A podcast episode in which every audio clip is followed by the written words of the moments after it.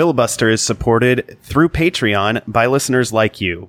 Check us out at patreon.com slash filibuster. We also get support from the Ehrlich Law Office, discrimination, wage, and litigation solutions for the District of Columbia and Northern Virginia.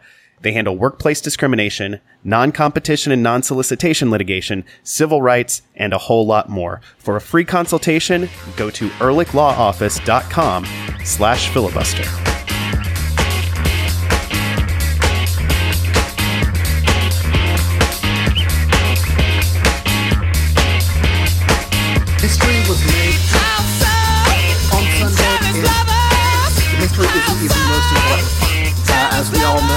By this point, uh, Lisa Byington, Danielle Slaton, and Katie are the first uh, broadcasting group in the five men's professional major sports. Uh, the first all women group to uh, broadcast such a game. And they were just better. It wasn't even it, it their achievement is historic, but also they were just so much better than the average broadcast we listen to. If you if you have to listen to Shep Messing every week, don't listen to these people. They're so much better. It's it's an offense to all of our ears that we don't get to listen to these three women do a broadcast every week, and we should all be angry and mad about it until they are doing it at least somewhere in MLS every week. so I, I was at the game. I didn't get to watch or listen to this live, but um, in in looking at the replay, you know, listening to it, uh, it occurred to me they're they are very very good at their jobs, and it, it's yes, Ben, you are correct. It was better than most every uh, all male broadcast team out there. But my personal Uh, and- is that it's better than ninety percent of average commentary teams out there. Right. And it, it reminds me that back in however long ago in baseball, uh, when when Jackie Robinson broke the color barrier, he became and was one of the all time greatest players. Um, and and that's because that's what you have to be to break down barriers. And the fact that that these women have become so good given limited opportunities to to do so is is a testament to them.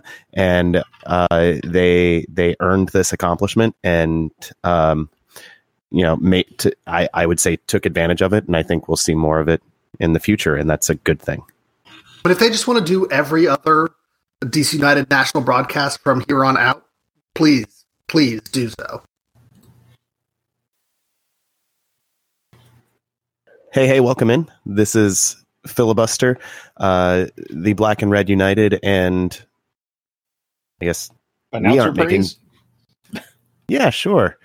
Podcast. Uh, I'm Adam Taylor, joined as always by Jason Anderson, Ben Bromley. We're all from blackandredunited.com. Tonight we are talking DC United's 2 0 win over the New England Revolution. We're also going to preview this weekend's upcoming uh, trip to New Jersey to face the Metros. We'll have uh, an old friend and enemy of ours on in the second segment, Jason Iapico, uh, to help us preview that one. Uh, before we do anything, we have a tradition here. Jason, what are you drinking? Uh, I went with a uh, a traditional. Uh, I, I would say it's a classic cocktail. Um, I went with a dark and stormy, um, and I went with the traditional, uh, original dark and stormy. So it's Gosling's rum and Gosling's ginger beer. Oh, Um, I added lime. Um, I read online that apparently in Bermuda, where the drink was invented, you don't use lime. But I gotta say, I think the lime is an important addition. Um, given that ginger beer is a type of soda and rum is the sweetest of liquors, you need Mhm. something to cut it. So, um, with respect to the people of Bermuda, I'm going to add uh, lime to mine. But other than that, Goslings and Goslings, uh, and uh, it was the right choice. I'm enjoying it. Maybe they should make some Gosling's lime. Go- Goslings limes Yes, brought to you by Goslings and not by lime trees. correct. They can be Gosling's branded lime trees. I don't care where they get the limes. They just need I- to be branded I Gosling's was limes. excited about limes that Goslings could create without the involvement of trees. Or yeah, I was. Or Gosling's just has a crack team of mad scientists creating uh, artificial lime flavoring in their uh, underground laboratories. Whether science or magic, Goslings get on this. Uh, I I got out all the fixins for Sazerac tonight. Looked at the clock, said, "Crap, I'm late," uh, and just poured a glass of rye whiskey, uh, Pinhook rye. It's a very very decent, very spicy rye. I like it a lot. Um, and and just poured a pretty strong glass of it and ran over to my busted couch to uh, to record. So that's what I'm drinking. Benjamin. So this is another installment of Ben's parents come to town and what crappy macro brew did Ben's dad buy? So Someday your dad's going to listen to this and stop giving you beer. No, he won't. Uh, usually, in the past, my dad has come to town and always bought me a case of Dos Equis for reasons that I don't understand. I don't know why he chose Dos Equis in particular, but that's what it was. But uh, this week, this weekend, he came for my daughter's second birthday, and he went out to buy some wine and some beer. And he did not come back with Dos Equis. Instead of this time, he came back with a uh, 12 pack of bottles of his favorite macro brew for some reason rolling rock so now it is my duty to like all of the other beers in our cooler were drank all of the yuengling all of the uh, devil's backbone all of the modelo all of the local craft brews of course but there were still seven or eight of the 12 pack of rolling rocks left so now i have to drink all of those slowly over the next couple of weeks to make sure they don't go to waste. I, I feel like the only times in my life that I can think about, uh, or that I can think of drinking Rolling Rock is the instance Ben is in where uh, somehow there is Rolling Rock and you've drank all the other beer. Um, yeah. Or you're at a college party, but it's not a party that you would normally attend.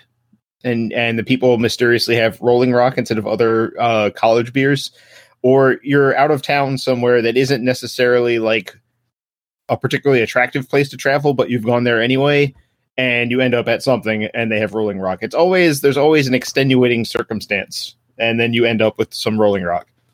Yep, exactly. If there's if there's any craft beer marketing people listening to this, number one, please sponsor us. We will drink your beer and advertise it for you. Uh, number two, make a commercial about a, a person's dad bringing them crappy macro brews and how sad they are. And maybe there's a donation center where you can donate these crappy macro brews so that you can clear them out and make room for whatever brand of craft beer you make. See? And please hire me to act in that since it is the story, it is my life story, TM, TM, TM. Uh, should we get to Ben's, Don't steal Ben's lived experience for your beer ads. Don't do it. Make him wealthy. Make us all wealthy. Well, at least Ben and me, because it was my idea for the commercial. Jason, I don't know what you're contributing here. I will scream out of my window every single day about your product, uh, beer companies. I'll record my if I have to. I'll record it uh, every single day, dead or dead or alive. Uh, I'll scream out a window about your product. Will it be like a Wilhelm scream or like a a no, just it'll a, be about a loud voice? Oh, it'll be about the product. Uh, probably something along the lines of such and such beer is good, or something like that. Uh, it'll be different, or maybe not. We'll see. I mean, in year like fifty of screaming out the window, I might run out of interest in doing an original yell. Um, but we'll see. I, I can't say where I'll be in my life at that point, but I'll keep yelling uh, as long as the money keeps rolling in. That is your pledge, your solemn vow. Well, provided uh, the checks roll in. Right, of course. Uh, let's talk soccer. DC United capped a nine point freaking week on Sunday night, uh, sending uh, the uh, Revolution out with a, a 2 nothing win for the good guys. United basically kept their good momentum from the second half against Portland on Wednesday, going into this one in the first half. Goals from Lucho and Stevie uh, on either side of halftime. Well, pretty far on either side of halftime, early in the first half, late in the second half. Um, big story for nerds like us in this one. Um, United came out in the four two three one, which I, I don't think a lot of us expected. They they actually ran that out for all three games this week, and we expected it when they were going to be facing teams that like to counterattack, like Orlando and Portland. Did not expect it against New England, but it, it seems like it was the right choice. It was certainly fruitful, Jason. Yeah, uh, it was interesting to, to see them go that route. I kind of detailed in our preview why I thought they were going to switch back. Um, I thought that with the Revs being more willing to take risks and step out and high press, that having that extra man a little further forward and going back to the formation they've played most of the year um, would be a little more beneficial. But in the end, uh, I think the performance, while not, it wasn't a spectacular performance. I think it's a solid B. Um, but I, I, think it it justified the choice. Um, and I think a lot of that has to do with just the fact that Junior Moreno has boosted his play um, from what we saw earlier in the year. Russell Canouse has brought what we I think all expected from the start of the year. It was it's unfortunate that he wasn't available for a lot of that time. Um, but yeah, it, instead of it being a decision about drawing an opponent out versus um, playing around an opponent that already comes at you, uh, regardless of what you do, uh, I think in the end, it just ended up being this team, this group in this formation is working right now, and and maybe don't uh, mess with a good thing. And like I said, this wasn't a spectacular performance, but it kind of reflected that don't mess with the good thing attitude. Um, United mostly controlled out, outside of maybe the first two minutes um, and a spell in the second half when the Revs changed their formation and shifted around a lot of what they did. Um, United was in control, and even when they weren't in firm control, uh, the Revs it, it was it was sporadic threats. It wasn't like they were under siege. This wasn't like watching seasons past, even even good seasons past, you know, 2014 through 2016, um, where when United didn't have control of a game, they would basically be clinging to uh, a, a, lead by dear life. Uh, this was a lot more, you know, every once in a while New England create a chance, and DC wasn't maybe having as much of the ball. But um, when you're talking about degrees of how much you're being outplayed, it's not too bad to be um, outplayed like that for a few minutes as compared to the, you know, it's 20 minutes straight of just Bill Hamid having to make 30 saves and um, you never get to you forget who's even on the field for the attacking side of the ball because they never get involved. Um, this wasn't like that. So um, I think it was uh, it was kind of closer to the opposite in some ways. It yeah. wasn't like United were generating a million shots. They only had I think 12 shots yeah. in this game. But there was a 10 minute spell. I, I looked at the the stats page and the box score uh, on on the league website this evening, and there was a 10 minute spell in the first half after the goal was scored where United had in both five minute chunks 86.7 percent or something like that possession for for 10 minutes in a row. That's insane in MLS. And not not only is it um, an extremely high level for this league, um, I think it was also very important in the context of three games in a week. Um, yeah. Olsen talked about midweek. He didn't rotate very much, and it was mostly due to the fact that they Orlando didn't have much of the ball, so United didn't have to do a ton of running in that game, and that contributed to them not having to rotate. And then Portland, you know, it was kind of the same scenario. Portland didn't cause United to run very much, and so again, Olsen didn't really have to rotate. I didn't he didn't rotate at all. Um, and this is why this is why a possession style of play is attractive from a practical perspective. I mean, we like to watch it, um, but when you're on when you're in a coaching uh, perspective, one of the one of the positives of it is you can tire your opponent out. And so United took the lead, and then they made the Revs chase the ball for a long time. And I they think, they should have had two more goals in that in that span. Right, and, and you know, on another night, maybe they do. Um, they they were close a few times. Maybe they should have done a little better on a couple others. But um, I think the main thing, as far as a process perspective, because you you finishing is a hard thing to predict when it's going to work and when it's not going to work.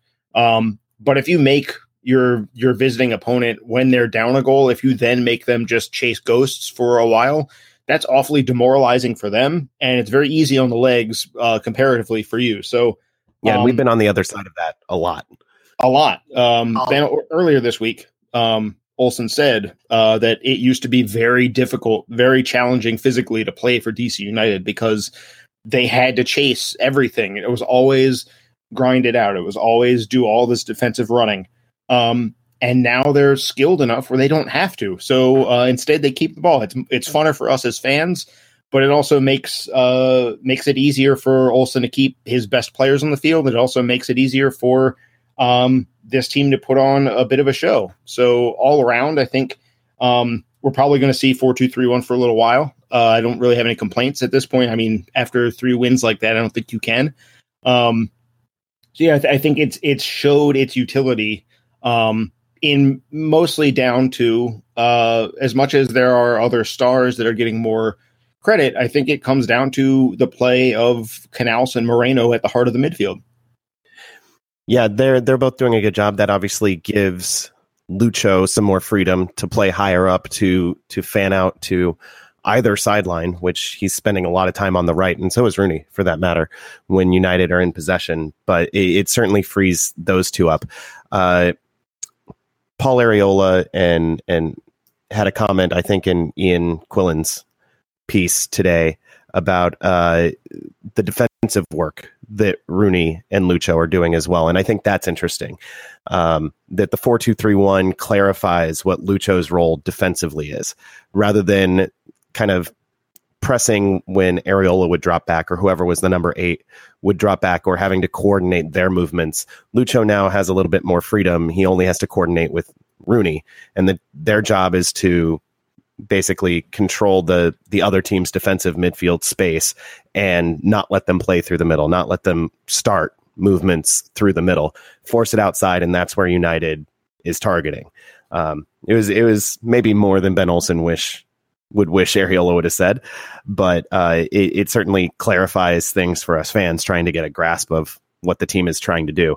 And I thought that was really interesting, especially knowing uh, what a good front foot defender Asad is, and if you're focusing the other team into trying to force them into that space that he covers or into the space Paul Arriola covers now that he's back on the wing, at least for now. Uh, I, I think that was really interesting and it, it kind of makes all the pieces fit really well together. Everybody has a role that makes really good sense given their skill sets. Yeah, I think it also uh, plays into uh, keeping the team fresh and not wearing themselves out. I feel like in previous uh, years and previous games this season, press was Lucho Acosta and Paul Arriola running their butts off trying to chase down uh, passing lanes and tr- chase down the ball. In this new system, with two defensive midfielders and Wayne Rooney, they don't have to like just run their butts off as much anymore. They can do selective pressure and smart pressure, and it's still getting the uh, necessary effect. And then when Yamil Asad or Lucho Acosta or Paul Arriola or even Wayne Rooney sometimes see an opening, they put on a burst of speed and then either make that uh, sometimes make a turnover happen or uh, uh, put additional pressure on the defense or just change it up. But they're not just always running around and uh, tiring themselves out with with that uh, with those two defensive midfielders behind them and Wayne Rooney's presence uh, sucking up a lot of space they're able to be a lot more selective and a lot more precise with the amount of uh, pressure that they're putting on opposing defenses.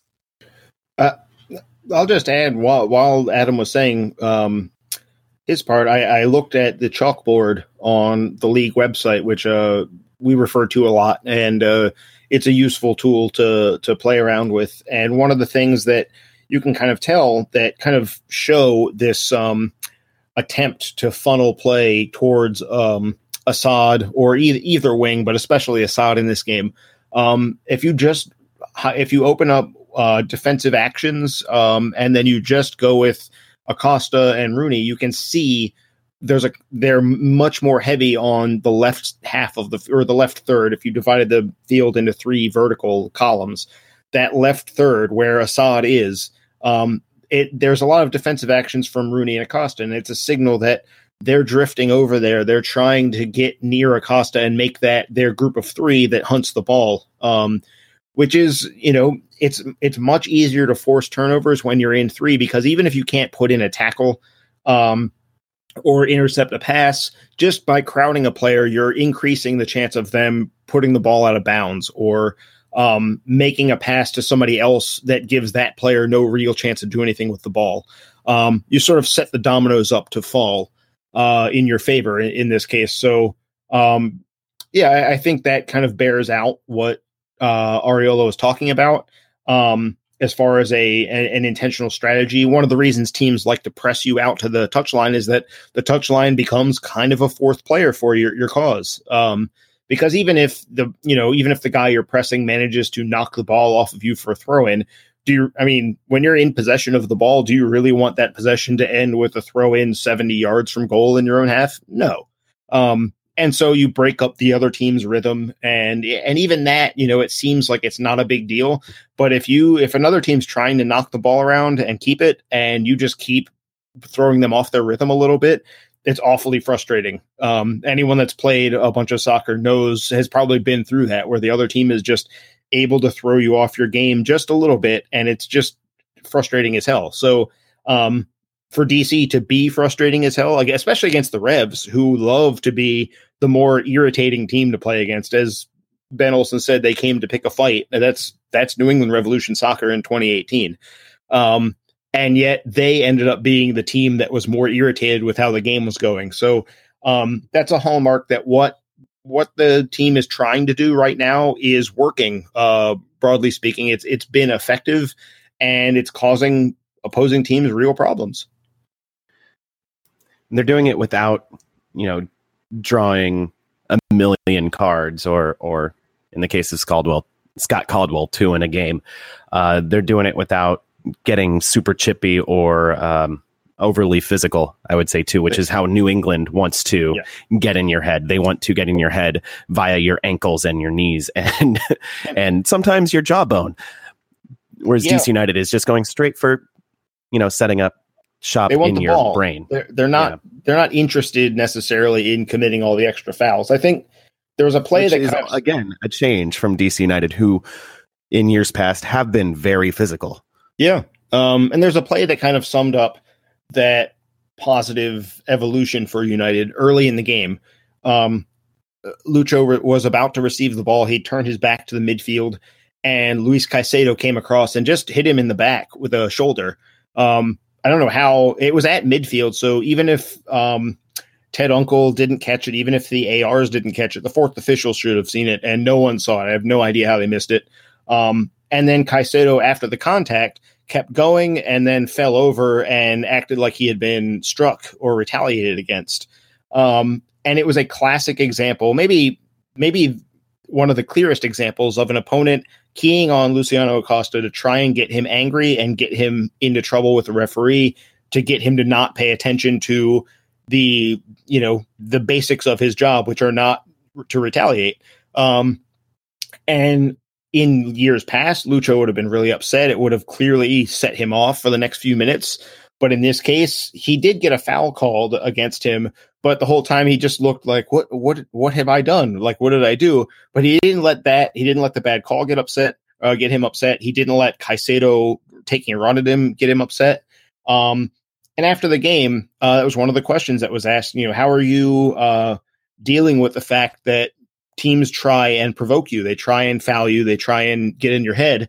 And he said, you know, look, when you get a lot of the ball, um, as and he made sure to mention that Wayne Rooney also gets a lot of the ball. He said, when you get a lot of the ball, like like Wayne and I do, you tend to get kicked in this league and in most other leagues, and and um, you have to look at it from a good perspective. You have to think, uh, the the other guys on my team are going to have more space because I'm drawing all this attention, and maybe I get kicked, but then maybe we get a free kick and something can come out of that. So um, instead of you know focusing on the fact that New England was just trying to kick anything that wore a black shirt, he's instead thinking like, well, if they're going to commit a bunch of fouls, then we're probably going to get a bunch of uh, set pieces, and and if they're always after me, I just have to dish the ball to somebody else, and they're going to be open. So that's cool.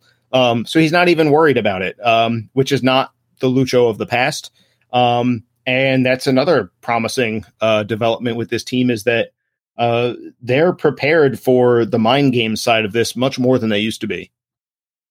Ben Olsen hailed Lucho's maturity um, in his post game comments, which uh, good to see. He's he's praising his players for the things that they're they're singing themselves. It's it's amazing, kind of the the mental and attitude change in this team over the last few weeks. Um, I don't want to credit it all to Rooney, obviously, but I, I'm sure Rooney's influence in that locker room has has helped this. Back to the four two three one, another place where that that double pivot provides a little bit more structure, a little bit more security, and the the ramifications of that are are at the fullback position, where Oniel Fisher has all of a sudden looked like Marcelo or Dani Alves.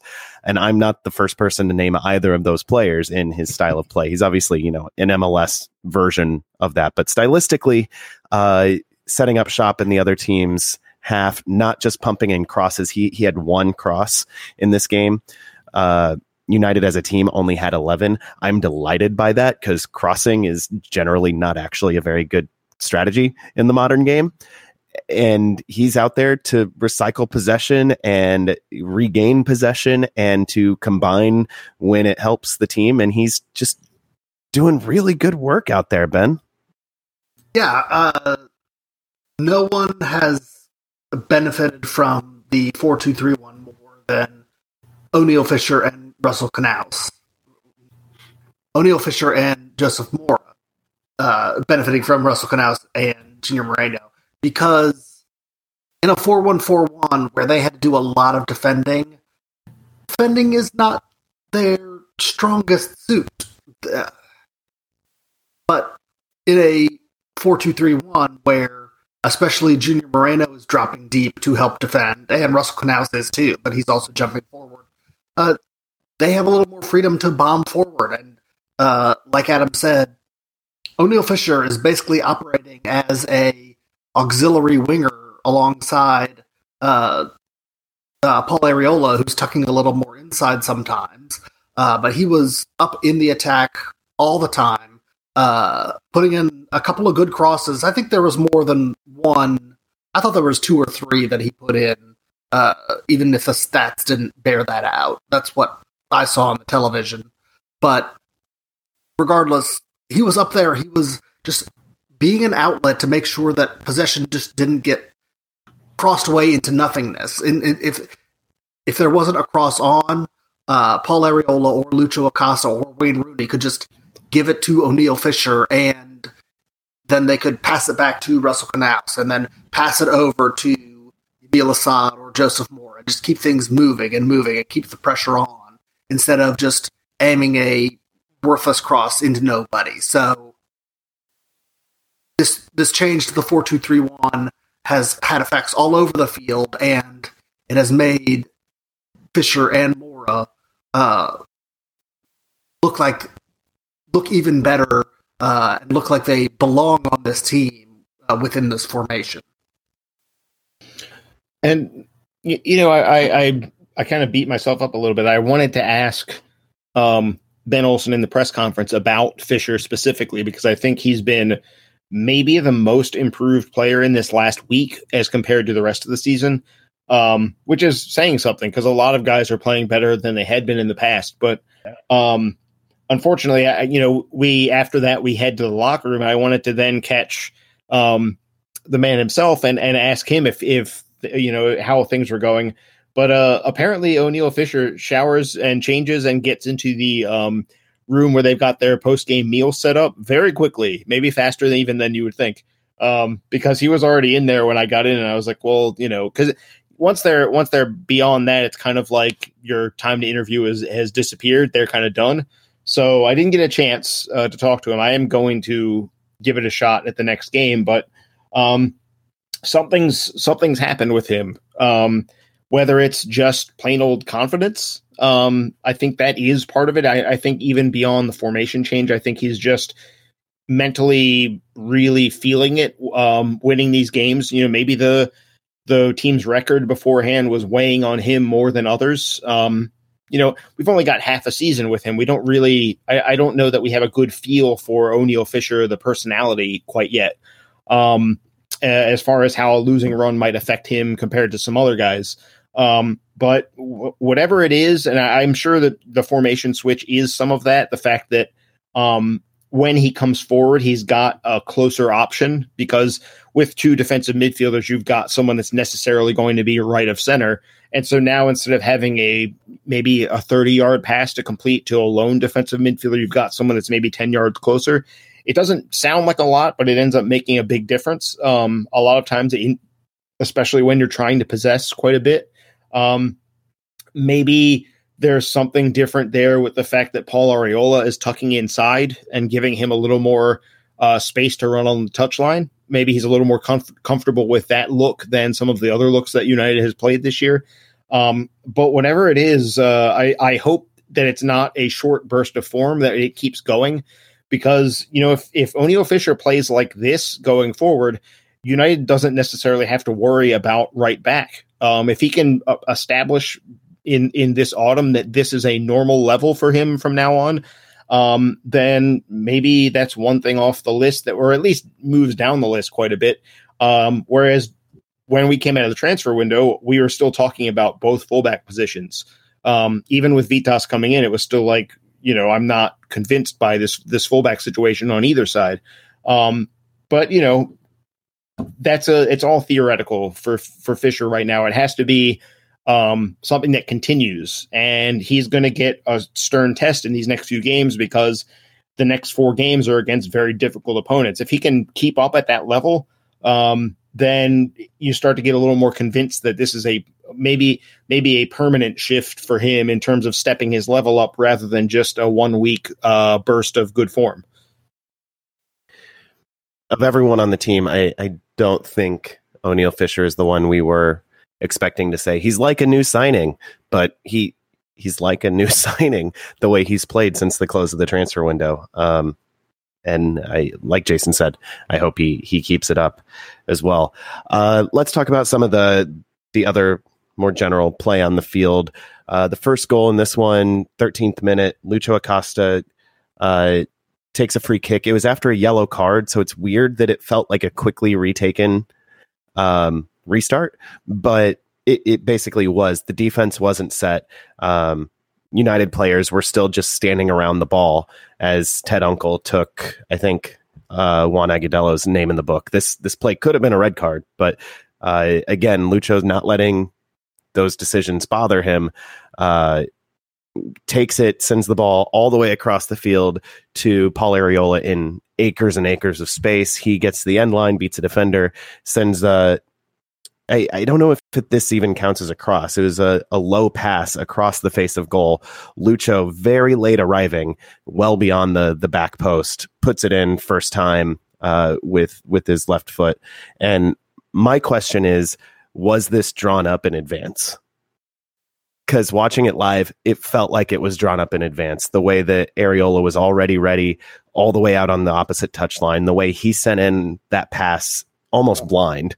Um, trusting that that Acosta would get there. It it it felt a little bit um, maybe not rehearsed, but it felt planned in in a good way. I thought, and I'm curious whether you guys got that impression and whether you think it there there could be more uh, kind of training ground type plays coming. For, uh, for me, I, don't think it was rehearsed. Um, I think the fact that uh, that the play was over such a long distance is an indicator that it. I, I can't imagine them spending time in training, um, assuming that a team would would drop their heads on a free kicks to that to that extent. Um, but I, I, think it speaks to the growing connection that people are starting to develop. Um, it's one of the beautiful things in soccer is when um, teammates start to know each other's intentions before the run is made, before there's a gesture to point, you know, pass in this direction, give me the ball to space, um, things like that. This might have come down to a simple Acosta looks across the, you know, he scans across the group, and uh, Arriola is making maybe the big eyes. You know, he's got his eyebrows up, and he's like looking like, look at all this room I've got. Just swing the ball over here, and I'll take care of it. Um, it, it could have come down to something as simple as that. Um, but uh, you know, once you get Arriola one on one with um, Brandon Bye, who is playing his third professional game as a left back, as far as I know. Um, that's that's a pretty good scenario, and everything else after that, I think, is down to um, Arriola wins his battle one on one. The Revs kind of scramble back into position, but um, if you watch the replay as I was doing while Adam was discussing his side of it, um, I hit pause right before Arriola hits his cross, and you see that they've scrambled back, but none of them picked up Rooney, um, who is Wayne Rooney. Uh, and then uh, Lucho is streaking in at the back post. And I think Lucho let I think he might have let the defense kind of scramble in first and, and then been like, well, I'm, I'm going to give them half a second to lose me because they're so worried about getting into position in the box. Um, so I'm going to let them forget that I'm even here, and then I'm going to make my run after that. Um, and the only person that tries to get there in time, I think, is Agudelo. I think Agudelo actually saw Lucho making his run and just didn't have a chance to catch up. Um, but yeah, I, I, don't know that it was rehearsed as much as it was just a growing link up, a, a growing connection between the group that is very promising for this team going forward. Whatever the case, it was a nice goal. I'm I'm sorry to take away the possible no, hope of um. No, I, I don't think it was rehearsed. I don't think it, it, it even if it was something that they had planned in advance mm. uh, to keep an eye open for it. I don't think it's something they spent time on the training ground mm. necessarily doing. Just is like Arriola is like, hey, if there's a quick free kick, I'm gonna ghost, and you guys look for me, and then I will look for you on the back post or something like that. Just even if they're just talking it out. Um, in the film room or or wherever else. I, it, this struck me as something that could have been like more than just in the moment. If it was in the moment, that kind of makes it better in some ways because wow. But it, it was enough that that I, I turned my head a little bit. It's like that was really well orchestrated. I wonder if it was more than just the the chaos of the moment. Just believe in the greatness of our players, Adam. That's fair point. That's a fair point. Uh, I'll just throw in briefly that I'm glad to see Lucho seeing more of the field. Um, we've talked about it in the past where I've said that he maybe plays with the blinders on a little bit.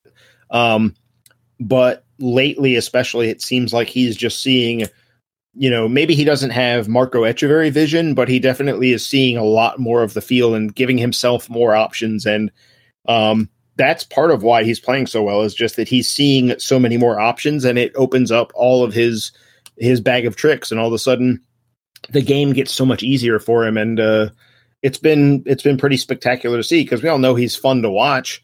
Um, but now that's coming with the side of um, just being extremely effective. I mean, he ended this three game homestand with four goals and an assist. That's something special. He's got a point of some kind, either a goal or assist in each of the last five games.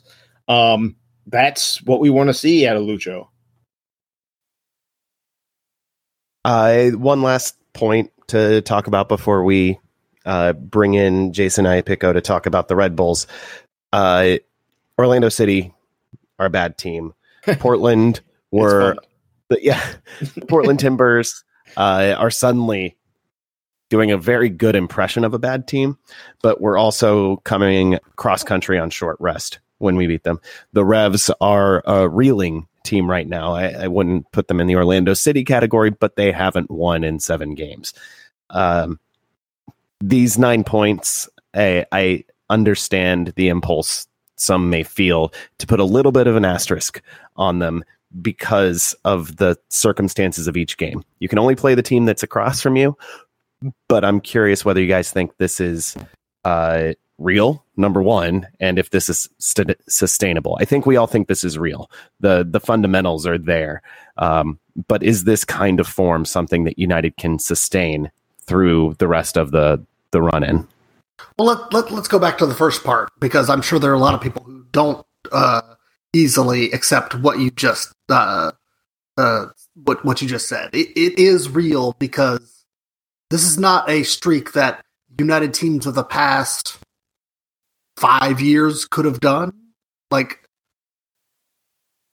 maybe the 2012 team could have done a uh, uh, nine points in eight days, but I can't imagine many other DC United teams of a recent vintage being able to do that. So let's just go back and say that this is a real thing that this DC United team did, and it was, it is this DC United team that was able to do that, and not any other. Uh, for sustainability, um, I think they can. I, I don't know. I, I think they can.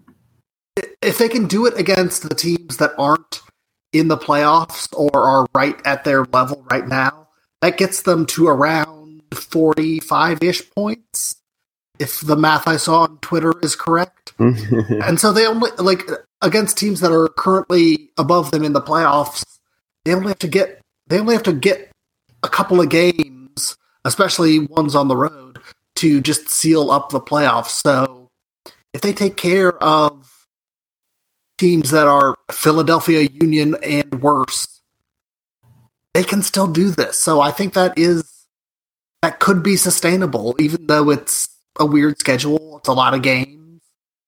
I think they may be able to do it. Well, when I say sustainable, I don't e- even necessarily mean qualifying for the playoffs. Uh, although I think that would be a consequence of this of sustaining this kind of form. I want to know if they can do it against the the Red Bulls, the Atlantas, the NYCFCs, uh, the the Dallases, the Seattles, and the way Philly's playing right now against them. Coming up. yeah, I know. We'll we'll get to test this. So Yeah. um, we get an immediate test of of the possibility. Um, I certainly don't think this is going to resemble the previous games against those teams where, Oh, um, if you recall, Philadelphia only only beat DC three two, but in reality it should have been three nothing. Um, the Red Bulls, I think, um, caused DC a lot of trouble and beat DC. Um, though not as convincingly as maybe instances in the past. Um, they kind of caught DC on on a bad start to the game, and then it kind of rode it out from there until Rooney came in, and again DC didn't play well, but could have stolen something from that one. Um, down in Atlanta, uh, both both visits to Atlanta haven't gone that well this year. One went worse than the other, but um, it's not like they had the- exactly the same score. yeah, and it's not like the recent game was a pleasure that they just happened to be on the wrong side of. It was like, man, this isn't going all that well. Um, so yeah, they're going to get thrown into the deep end coming up because um, these might be, in terms of four games straight, this might be the hardest four game stretch uh, for DC left on the schedule. Um, I'm maybe I'm not thinking of travel and whatnot, but just in, in terms of quality of opponent, uh, four games in a row like this, it doesn't get more difficult. So, um, well, there's not a lot of travel to consider the rest of True. United's schedule. true. Uh, their longest trip is what uh, at Chicago. Chicago. Yeah, the At the end of the season. season, there's not even a Oh. game after that, un- unless Right. we make the playoffs. Um, but uh, yeah, I, I think we're going to see that this team is significantly better um, than they have been in the past. I think they've found something that's not just based on confidence and not just based on um, good vibes, but is actually based on concrete, positive uh, processes and choices from players and from the coaching staff and all that stuff. Um, the the positive side of you know the the good vibes side of it certainly helps um to some degree but that's that's something you can't control um what i am hoping for is that because we're not going to see this team win every single game for the rest of the season um what i'm hoping for is that when Not with they that attitude. Yeah, and Good I was the one. I was I That's was fair. the sourpuss, and now you're you're going there saying United's not going to run the table. Come on, um what, what is it uh 17 games left or or 16 I uh, think so- thirteen. 13? 13 okay so they'd have they'd have to go on a 16 game winning streak not just Yes. undefeated but winning um Yeah. so they'd win the sh- supporter shield is what you guys are talking about I uh, don't think they can win the supporter shield. Don't be ridiculous, Jason. Well you're you're well, saying not with that attitude, Ben. 16 in a row but uh yeah, the the the idea that I, i'm i'm hoping for is that even when a draw at home or a loss in one of these remaining road games happens, I want to see this the process still be good. I want to see um, the the the idea behind what they're trying to do underlined as a good idea because plenty of times you you do the right stuff and you still lose a game. Um, but I in the past DC has done what they can, but they haven't really been good enough to do the right stuff to lose on good terms. They lose, and it would be like, well, that sucked. Um, what I would like to see is more like, well, they lost, but I mean, the performance was pretty decent. That's what I want to see if they're going to lose any games. Um, and that's the real test, I think, because if they set that kind of baseline um, in games that don't work out, then that means that more often than not, they're go- it's going to work out. If your process is good in this sport, as much as it can be frustrating and cruel, um, if the process is good, you just you end up giving yourself a better chance to win every game, and that's what they've done this week. Um, and now they have to take it to the next level because that's what's coming up is is this you know extremely tough chunk of the schedule. If they can come through this uh these next few games with uh you know two or three wins in those four and and one loss or fewer, then I think we're looking at a team that has really has some proof uh, of their uh, hypothesis at this point. Is a I guess the way I want to put it. So hopefully, um, but we we don't know. We don't have a good unqualified success against a one of these you know better teams. We've got Orlando's bad. Uh, the Revs have been bad lately, and Portland on short rest was bad. So um, we've got games with an asterisk, and we need um, the kind of game uh, we need the same kind of performance against a team that doesn't have any asterisks next to their their issues. Well, one thing that's that's nice is United doesn't have a quick turnaround. The game's not till Sunday. They have a full week of rest, um, which is good. It also means our listeners have more time to listen to this episode, unlike the last couple, which they also so they had two days off of uh, training. There's which no, was no well training. Monday and Tuesday, so they're going to get some time to just, uh, you know, unwind a little bit and and uh, recover. So that's a, a big plus. Absolutely. Um, we're going to take just a minute here to unwind and recover, and we'll be right back with uh, to, with a preview of United's trip up to New Jersey. Stick around; it's filibuster.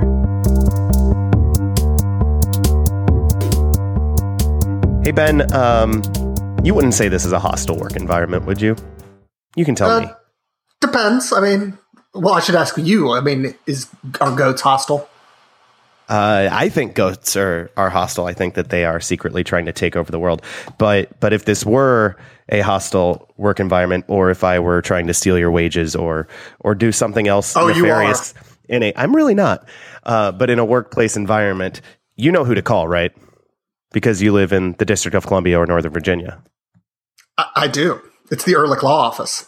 It is the Ehrlich Law Office. Uh, they they offer discrimination, wage, and litigation solutions in Northern Virginia and the District of Columbia, which means I can totally create a hostile work environment for Jason. Except, no, he they they wouldn't want me to say that. That would be bad. I do not want to create a hostile work environment for anyone. But Jason couldn't call them nonetheless because he lives in Maryland. Sorry, Jason. I'll fight my way through this. All right. Uh, they handle workplace discrimination, wage theft, uh, non compete clauses, and uh, non solicitation litigation. They handle civil rights and government takings and disability and education law. They handle a lot of things. And if you are interested in a free consultation, head to ehrlichlawoffice.com slash filibuster.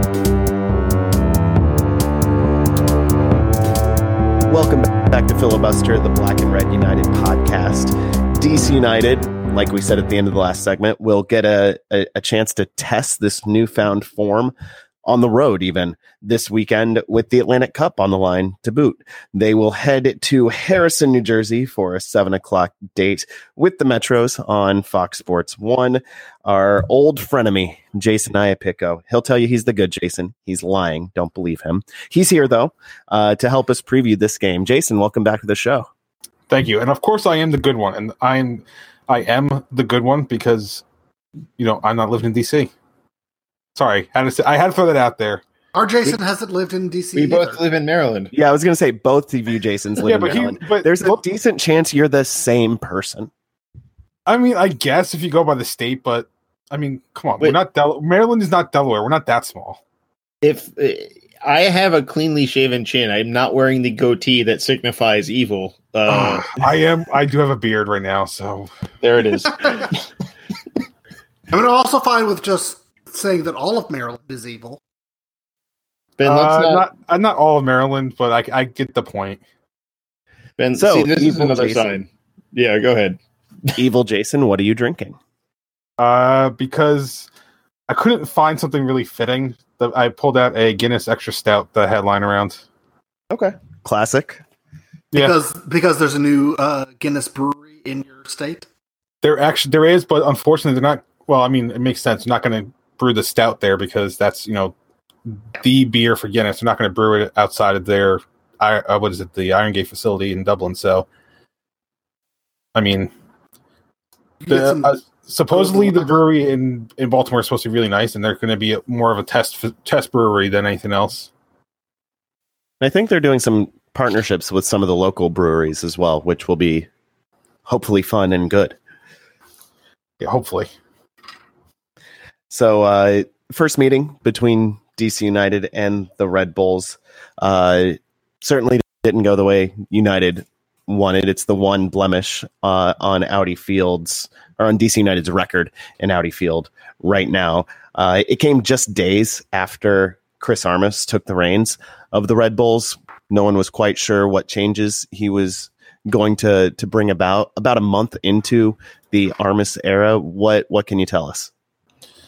Uh, new boss, same as the old. I mean, that's kind of how it looks that way. Um, there's some minor changes. There's talk of Armas wanting to be more possession based than Jesse Marsch is. Uh, so far we haven't really seen it, but I think that's because you know the high pressure playing style that Marsch has brought in is kind of too ingrained at this point. That Armas, like, as much as he's a new coach and wants to put his mark on the team, you, you can't put your mark in that quickly. I mean, we've been under Chris Armas for about a month and a half now, and it's still pretty much the same Red Bulls team that you would have seen in the last few years. So uh, this game coming up on Sunday, I, I looked at the Red Bull schedule and it looked like this is the the third will be the third game in essentially uh, of, five games in two weeks for the Red Bulls. It- DC United fans are are used this year to having some crazy fixture congestion. Um, it's weird being the team coming in with fresher legs like United will be on Sunday does that change Armas's approach at all, especially considering the game immediately before uh, this one is is a Hudson River Derby game? Uh, maybe a little bit. I see. This is the thing. I, we never, we haven't seen Chris Armas really have to worry about schedule congestion since he's taken over. Like, granted, you know, the one time we played DC was a midweek game, but I think at that point, uh, and I'm not, and I say this with no offense to DC, but I feel like at that point they weren't as concerned with DC as they are now. Well, I mean, you know, because you guys had just started playing at Audi Field, so you're still really dealing with the road fatigue at that point. Um, I I feel like Armas is going to put more pressure on the NYC game, and the reason I say that is kind of twofold. One, obviously, the fans are going to want that, even though DC is still considered a rival. I feel like most of the fan base is starting to veer towards New York City as a major fixture, if not like a a one B to DC United at this point. And two, Chris Armas's first game was against DC, and it was arguably the worst performance of the year for the for the Red Bulls. So I feel like for him, this is going to be if he can. This is going to be him wanting to prove that he can lead this team, especially now, given the fact that we are tied on points, or, or maybe one point ahead. I can't remember what, but we're basically we're, we're neck and neck with New York City. Um, I don't think Atlanta's playing this weekend or this midweek, so that means it's a game in hand. So effectively, we can one create some separation between us and New York City for the number two spot, and two, maybe even take over uh, first place in the Shield race because we would have a tiebreaker over them. Uh, so we'd be even though tied on points at 51, we would still technically hold the lead. So I feel like there's gonna be a lot of pressure on Armas to focus on the New York City match more than the DC match. So we may see some players getting rested on Sunday, but I don't think for the most part, though, the style of play is not going to be different. It's just a matter of who's on the field. Right, that makes some sense. I'm I'm curious what's going to happen with this NYCFC game, though.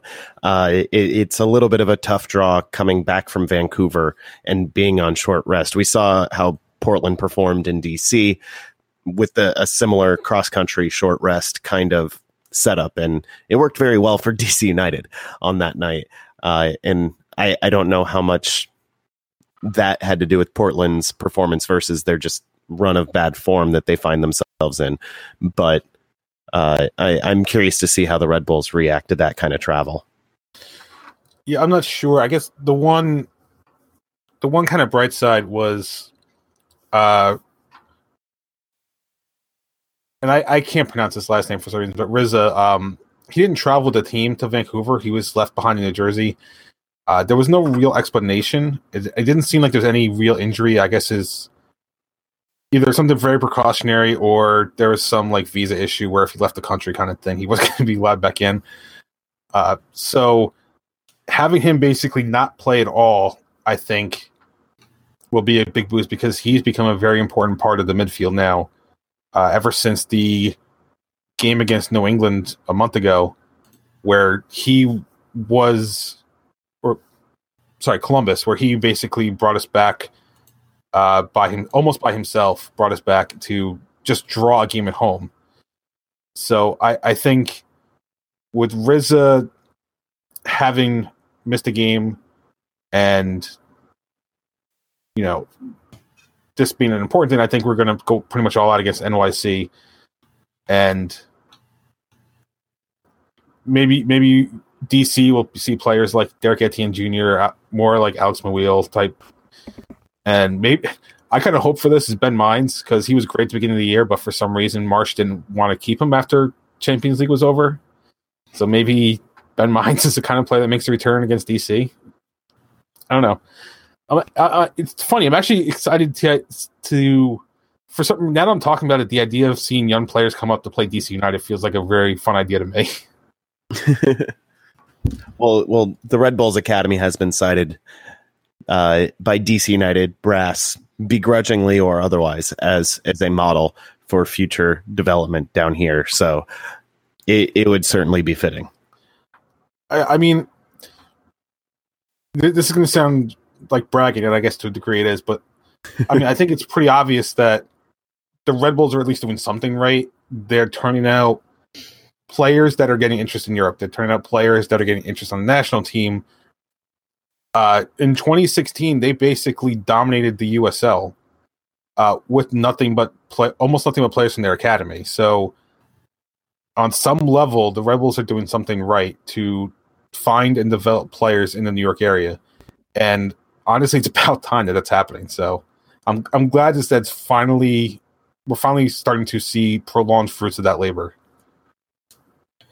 Uh, Jason, I, I know down here we had maybe some anxiety over the transfer window, despite adding Rooney. Um, there were still some, you know, pretty reasonable positions that maybe they didn't do enough. Um, when I look at the Red Bulls, I'm, you know, looking over their recent games. They they have Andreas Ivan and uh, Cristian Cásseres um, as as guys that haven't played a lot. I know Ivan is new. I'm not even actually sure if Cásseres was a transfer window guy or not, but um, how do you feel about the Red Bulls' approach to this summer window? Honestly, um, a lot, a lot of, or a decent amount of Red Bull fans are sort of upset that, you know, and this has been this has been a thing for the last few years, but we never go out and sign like a big player. Like the Rebels are apparently past the the idea of signing a player like Thierry Henry or Wayne Rooney or somebody with big name value. Um, and I, that's why we got a guy like Kaku who, uh, while he was a big name in his country, is not wasn't a big name, in, you know, in the general world of soccer. So, I kind of taking the wait and see approach because honestly, I don't know enough about those two players to make a judgment on whether they're good or not, and they haven't made an appearance yet, so I can't say whether or not they're going to work out. The big, I mean, the big thing with summer summer signings Uh, we've seen it with the Red Bulls with Thierry Henry. We've seen it with Tim Cahill. I'm sure you guys have seen it with other players. Is you bring a player in mid-season in MLS, it's very, it's almost impossible for them to have a pro a uh, extended impact in their first half season. Uh, Wayne Rooney seems to be an exception right now, but I say seems to be because he's only played what like a month or two realistically. Yeah. So you know he still has the rest of what like a good two and a half months plus maybe playoffs if you guys make it to to prove that he can consistently play in MLS.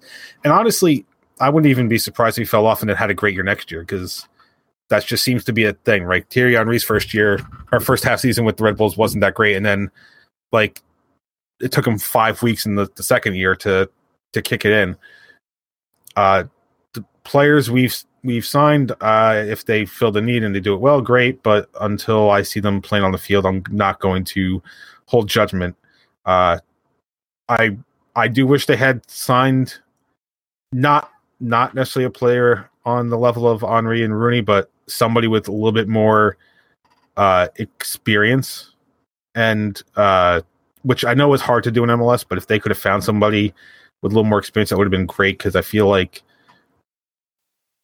as much as we've been doing well, if we had like that one more piece, especially on like a wing, because uh, we're kind of going back and forth between Riza and Mawil at this point. If we can find like that one more person that would just solidify a wing position, I feel like we would just be that much more consistent. Um, lately, I mean, the Red Bulls are in really good form. Um, big surprise for a team that's in the supporter shield race, but five one and one in the last seven. Um, but something that's curious to me is that I'm noticing that they've given up some goals. We're not used to a team, uh, a Red Bulls team, being uh, a team that gives up very many goals at all, and yet they gave up two against Kansas City. Uh, they lo- gave up three uh, against Columbus at home. Um, to this past weekend to um, uh, Kendall Waston and the team that he's stuck playing for. Um, is that is that just sort of a coincidence, or is that maybe a, a trend going going on right now? I I want to say a little both, but I know it's not really an answer. Um, the the Columbus game was aberration because one of those three goals we gave up was an own goal, right? Mm-hmm. And so it's not it's not like it's like the defense got beat. Um, the the one the one goal in Columbus was really bad because our guys had a, such a high line just got terribly beat on a long ball. Um, the Vancouver stuff is kind of out of character because those were set piece goals. They weren't really in the run of play. Uh, there was a stat that MSG had um, during the Vancouver game, and it was that in five of the, the previous 10 before preceding Saturday that the Red Bulls had pitched shutouts. And so, I mean, they're kind of hot. And, defense is hot and cold. I feel like the way the defense plays will tell you how the Red Bulls will do because I believe it's something like 13 games this year we've been in that have been one goal games. I, I mean, I think we've won most of them, but the fact you know nobody no team wants to be in that many one goal games, right? Like there's just mm-hmm. whether either side you're on, that's just too much pressure to deal with. Um, so if you have if you see the defense doing doing well, and I think especially when with DC, um, if they can shut down like a guy like Acosta, which I know he's kind of like the scorer for you right now. Um, if they can cut even shut down like the servers to him, I think that will be kind of your answer on if, or at least for that game, how the how the defense is doing. Because without that, then everything else is going to fall apart. Uh, I guess my final question, I'll you know, every, as much as Bradley Wright Phillips uh, gets a ton of attention uh, because I guess he's found the fountain of youth uh, in reality, um, much to Ponce de Leon's chagrin. Um, I'll talk about someone a little younger. Um, Tyler Adams is getting a ton of national team attention for obvious reasons when you watch him play. Um, do you think that he can sustain uh, you know, it seems when I watch the Red Bulls that he's sort of carrying that midfield in terms of their def- the, the defensive side of the game. Um, are you worried that they're maybe a little over reliant on him? I mean, it's not to knock Sean Davis, but it seems a lot of times like it's Adams uh, doing way more than his fair share. So it's kind of funny because um, two weeks ago we played, or, or three weeks, whenever we goes, we played Chicago, and uh, for some reason, some Red Bulls fans decided to use that game because Adams played really well in that game. So they decided to point to that performance and say, "This is why we got rid of Dax McCarty two years ago." The thing was, two years ago, uh, Tyler Adams wasn't even a sniff at a starter. Mm-hmm. Uh, two years ago, the plan was for was they let Dax McCarty go because they needed to make room for Sean Davis, and then Sean Davis was playing like was not playing at all what he did in his short short span in 2016. So Adams got a call up and he played well. So that's so when this year came around, they're like, okay, Felipe, you got to go because you're occupying the spot that Adams needs to be in now.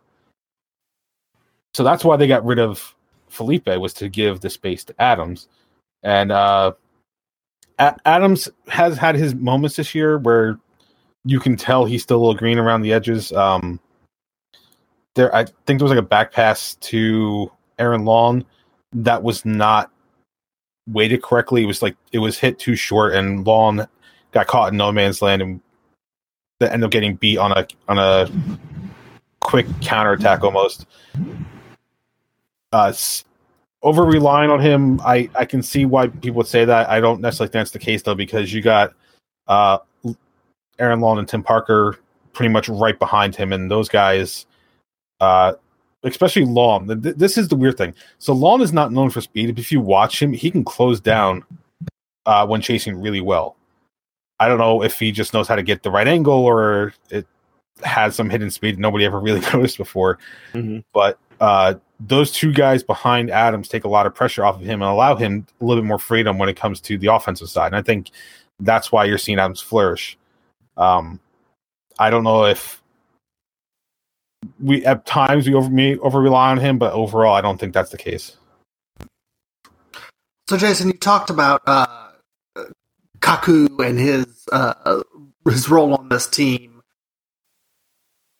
He cost over six million dollars uh, this offseason, and it seemed like you were saying it, he's not as impactful as other signings that the Red Bulls have had over the over the years. Do you think that this his signing is uh, in relation to the arms race that Atlanta United has started? And do you think that they would have been better off signing somebody else? Um, I don't think it's in relation to Atlanta, at least not directly. Uh, you know, there might be some.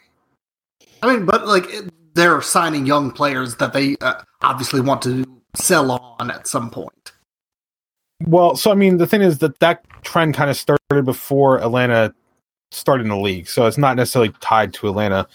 Uh, the transfer policy stuff, depending on who you believe and who you don't, um, it's tied to the Red Bulls sort of becoming more ingrained in the global, or let me phrase this: the the global Red Bull soccer organization starting to street or bring all of their teams into a specific way of thinking.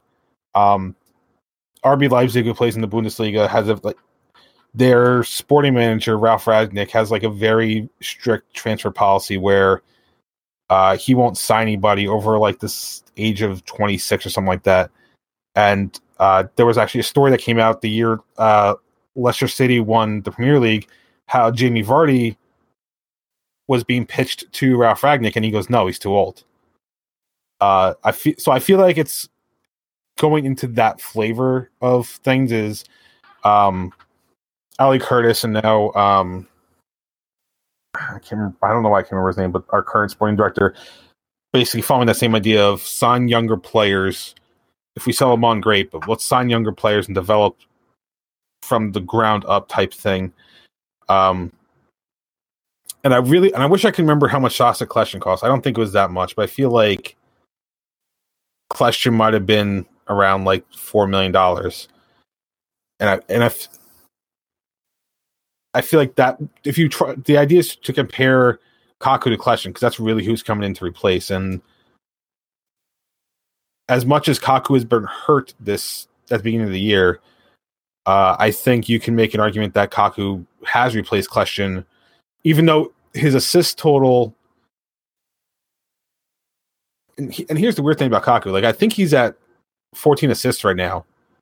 Uh, maybe maybe leading the league. I don't remember who's in, at the head of that, but he's basically quietly produced close to what Kljestan has done, has averaged the last few years. So for six million dollars to bring a guy in like that, and yeah, he may not be a big name, but I mean he's getting work done.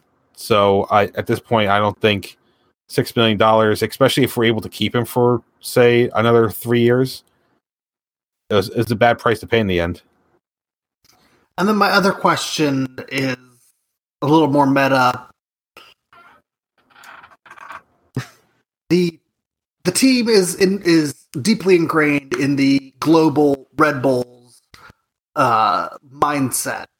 Do you think that's good for the New York version of the Red Bulls franchise? Do you think that is overall a good thing, or do you think they would be they would have been better off being allowed to do their own thing and maybe not be a Red Bulls franchise quite as much? So are we are we still talking under the Red Bull umbrella at least, or are we talking like if they were completely out of the Red Bull shadow?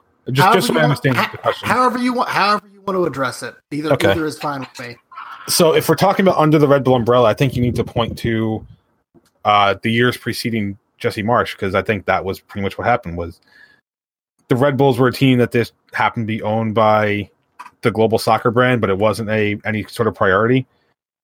Um, they put people in place because they just they needed somebody to put in place almost. Um, not that you know um, like Hans Backe was a bad coach, but I mean, he didn't show up for an Open Cup match. Like, let's be honest here. I mean, we Um, still call him drunk uncle down here. We, Yeah. we we want him back for y'all. Yes. We would be very happy if Hans Backe came back to the Red Bulls. Yeah. But like Mike Petke, right? The reason he was the coach for two years was because up until I think a month and a half before the season started in 2013, they couldn't find a coach. Nobody wanted to coach the team, so they're like, "Ah, Pecky, you're here. You're, you have the job." It wasn't until Ali Curtis was brought on board that it seemed like the Red Bulls were starting that that the global Red Bull organization was starting to bring the New York team in and understand that they had value to the global organization. Um, now they they knew to a degree before that because they had loaned us players and stuff in the past in a minute, but now we were seeing a under Curtis Marsch a more integrated uh, system because when uh, Sean Davis started to make waves, he was brought over during uh, the winter break in the Bundesliga to, to train with RB Leipzig. Um, so, but to get back to your question, if they'd be better kind of outside of the, the global pr- thought process, uh, I think the results point to at this at right now probably not because we have had the best since Jesse Marsch and Ali Curtis took over in 2015 the Red Bulls have had the best uh, four or five year stretch, I think, in, in club history. I mean, Jesse Marsch was the winningest coach in, in team history before he left. Chris Armas took over and has, you know, a a, a five two and one record or five one and two record. Um, as as much as the fan base wanted like Petke to stay, he, Petke wouldn't have fit in with this mindset because he was forced into a win now mentality. He didn't have the the at least at the time the mindset of a build and have patience because that's not what he had spent two years under. Uh, overall, we are probably better off for starting to follow a global model. Uh, if we were to stop following it, I think at least for a year or two we'd be okay. But at some point, without that integration or at least somebody at the helm that's willing to push things in a certain direction, I don't think we would be doing as well as we are. So let's talk about Jesse Marsch for a second. What was the reaction from the Red Bulls fan base when he decided to take a paid internship in Germany? Um, and, well, and so when, when- when we found out he was leaving, we didn't know it was a paid internship. We just knew he was leaving. So at the time, everybody's like was happy for him because we honestly thought like there's no way he's leaving a head coaching job with the red with the New York Red Bulls when he's when the Red Bulls are having a, a great season to go be an assistant in Germany, right? That like that logically did not think that would ever be a possibility. And then I think it was after the NYC match happened that we found out that he was the assistant. So it's in the span of a week, it went from being happy for Jesse and let's get on with this to being upset at Chris Armas and then being upset at Jesse for leaving when he did because it's like, really? You left us for that? It's like, it's one thing. It's one thing to leave for a better paying job. It's but it's another thing to leave for a better paying job where you have less responsibility and you may not have a follow on after that season because the for those of you that haven't followed RB Leipzig, they announced their coach for next season already, but he has one more year under contract somewhere somewhere else. So Jesse Marsch would have been a placekeeper manager for a year, but at least he would have been a manager. Now he's just an assistant coach. So the fan base was okay with him leaving, but once they found out what he was actually doing, it became a really you're giving up a great opportunity for that. That this makes no sense to us. yeah, there's a reason I, you know, threw out the the internet's favorite pejorative term for a job, internship. Um, I- and honestly, and honestly, if it wasn't for the fact that Leipzig has a coach lined up for next year, I would not have agreed with that term. But it's specifically because the situation he's in, I believe that it actually can qualify as an internship. so is it, I actually don't know the answer to this. Is Chris Armas the the permanent appointment for the job, or is he uh, is he coaching on an interim basis? He is not. He was not given an interim tag, so for the time being, he is the permanent coach. I think that I think the plan is after the season's over to reevaluate and decide after that. But they did not label him interim. I don't think they wanted to put that on him, especially, you know, right before because Jesse left like three days, three or four days before the NYC match. So I don't think they wanted to have that kind of stigma of the interim tag on him. Go one going into NYC or just in general with the team, right? Because who's going to fight for the interim coach, kind of thing. As much as much as he was there before, who's fighting for the interim coach? Right. It is interesting to see the the Red Bulls and and NYCFC both have coaches leave for Europe um, within days of each other. I think, and then the Uh, the we- different weeks, paths but they took. Yeah, a couple weeks. Okay, um, and the different paths the replacements came in. Uh, Armas obviously with the Red Bulls, Torrent coming from a different part of the a, a more prominent part of the the city football group organization. Um, we don't have to expound on that. I just thought it was an interesting. Well, uh, so so so uh, just real quick. So the reason City did that is because that's what Vieira was supposed to be. He was supposed to be getting groomed to become a coach somewhere else in the City football group. I mean, Mhm. so that's that's how CFG views New York City. They view it as a proving ground for coaches and talent, which is not a bad thing because, I mean, I, I mean, let's be honest here. MLS is either uh, league for players to prove their worth to go on to somewhere bigger, or as much as as much as people do not like saying this, it still is to a degree a retirement league. I mean, if Wayne Rooney, and no offense to DC and Rooney, but if he really had it still, you can't tell me that he wouldn't be playing in the Big Four league right now. I don't Uh, I, know just. I, I mean- no, no, I, I, I don't, I, I- don't agree with I that. think the issue is that I'm not. No, no, no. I'm not saying he doesn't have something. I'm saying like it. Like I'm like I'm. He is Right. still good. I'm not saying he's not bad. I'm not saying he's bad.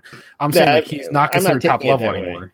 Um, I, I would say that if other English clubs were willing to pay him what DC was willing to pay, then he probably would have stayed in England. Yeah, I mean, there's Um, truth to that. I'll I'll, um, I'll I'll give you that. Yeah, I mean, and some of it is that MLS is in a position where a player like Rooney is worth spending X millions of dollars, whereas if you're Huddersfield, um, you're not going to spend that Um, and I think, I mean, there are when a player like Rooney or Zlatan or whoever comes over and immediately has a lot of success, um, it's cool for the teams that get them. I can speak from experience, but it's also, you know, it does add a little bit to the retirement league thing. But I mean, MLS is pretty young overall, especially, you know, with a team like the Red Bulls, who are basically like, if you're if you're not BWP or Luis Robles, uh, and you're over 30, you can get out. Um, well, so Ru- Luis Robles is a is a weird enigma because mm-hmm. He just he for some reason he seems to get better as he gets older. I mean, granted, that's most goalkeepers.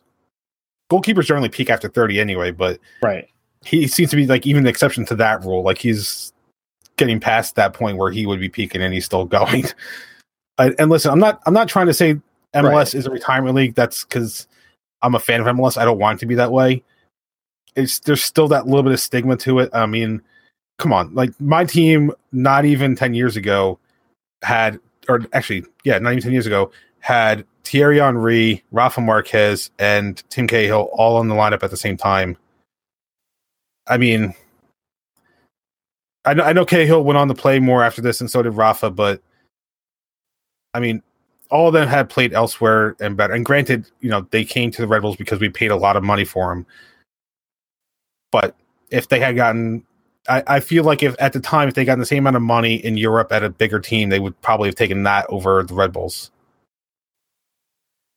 Probably, for the most part. Maybe, maybe Henry's love of New York City might have influenced him a little bit, but like Marquez absolutely would have just said, "Okay, I'll play in, you know, I'll play for Torino in Serie A if they'll just match this contract offer. Yeah, Rafa hated playing with Red Bulls, so he would have played anywhere. It was he, it he was wasn't under U.S. sanctions at the time, so he could actually play. uh, I I won't. I, I I think there's a there's some daylight between being a league where that's a step down from the big four that that does have some unique economics to it that make big name players that are slightly on the the downslope that makes them more valuable here. I think there's daylight between that kind of league and an outright retirement league where players go when they just have nothing left. Uh, Rooney obviously has something left in the tank. It might not be enough to be a a week in week out difference maker in one of the top two or three leagues in the world, but he he can still do stuff with many many teams around the world. Oh no, and no, I'm, I'm not. I'm I, I agree because I mean that that play he had against Orlando City was impressive. I'm not going to take anything away from him. I'm not. I'm trying not to. By the way. Just, yeah, I, I, just. Yeah, I think the the league is. It's always going to be many things, uh, or at least for the foreseeable future. It's going to be a development league, a selling league, but also a league to, that capitalizes on established big name players who are no longer at their highest height, but still obviously have something to give. David Villa isn't retiring. Ashley Cole, despite talking about being on a beach, isn't retiring um, because they draw they draw people to the stadium. That's and that's really exactly, and they improve the soccer on the field as yeah. well. Which, by the way, I don't know if you heard, but Villa is not resigning this year. Apparently, huh? That explains the, At NYC the video. It's not going to resign him. Well, that'll be interesting. We'll, we'll yeah. Have to talk about that whenever we uh, get an NYCFC guest, which will be in the near future. Um, for the immediate future, though, Jason, you know we like to end our, our interviews by asking how you would game plan against your own team. So, how would you prepare for for the Red Bulls? So traditionally, I always say long balls over the top because we can't deal with the counter, but they they've gotten a little bit better at that. So really at this point it's not making errors especially in the middle of the field um or or close to your end for that matter. Uh the chicago match is kind of a big example. Uh the goal that was scored in that game dax mccarty had a bad pass that tyler adams pounced on and he, and immediately turned into a goal scoring opportunity for Wright Phillips. Uh, I don't remember exactly how it happened against DC, but the Wright Phillips goal was a quick counter off a turnover, and he was basically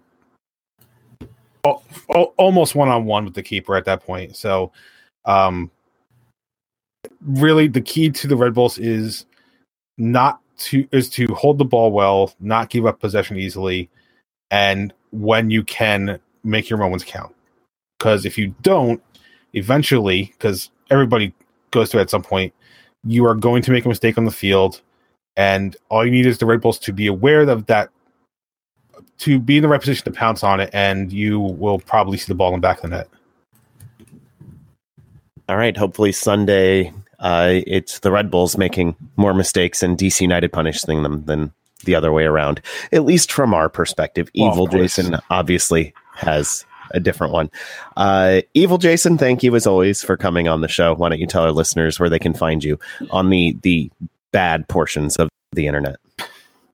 Well, my bad portions have been restricted because I no longer write for SB Nation. Uh, I'm now just my podcast, The Red Bull Rant, uh, which we have on Patreon. So, if for whatever reason you feel like sponsoring somebody a, a, a podcast for another team, feel free. We actually, funny thing, we actually have an NYC fan that supports us. So it's kind of funny. It's a it's you know a no no light without dark kind of thing. You have to have both. Yeah. Uh, but patreon.com slash Red Bull Rant. And then uh, for my for me uh, on Twitter, it's at Dr. Stooge and at Red Bull Rant for my show on Twitter. Find us at blackandredunited.com and our Patreon at patreon.com slash filibuster. We are on uh, Stitcher, SoundCloud, wherever you get your podcasts. I'm told rating and reviews are helpful. Find us on Twitter at Black and Red U for the website, at filibuster DCU for the podcast. Send your complaints, compliments, sponsorship inquiries to filibusterpodcast at gmail.com. Mostly, please tell a friend about the show. That's the best way to get the word out. For both Jasons and Ben, I'm Adam, and we'll talk at you again real soon. Say goodbye, good Jason. I think Goodbye. the best way to yell at uh, our sponsors or yell our sponsor's name would be to just go out in a car and just drive around and yell. I think that's the best way to do it. I'm If you're glad gonna you've do been thinking if you do about it. sponsors, you got to do it. Um, oh, what is it? Blues Brothers style. Get the big meg- megaphone put on top of your car. Right. It- See, this is what I'm talking about. We can add that to our Patreon. at a at a significantly higher level, um, because I don't have the money to buy or and and I'm not really in the Blues Brothers. They stole that thing. Uh, and What do you even find those anymore? Right. Uh, I would need to find one first of all, which I don't know how I'd do that. But then I would have to steal it, uh, and uh, you know, I don't want to go to jail.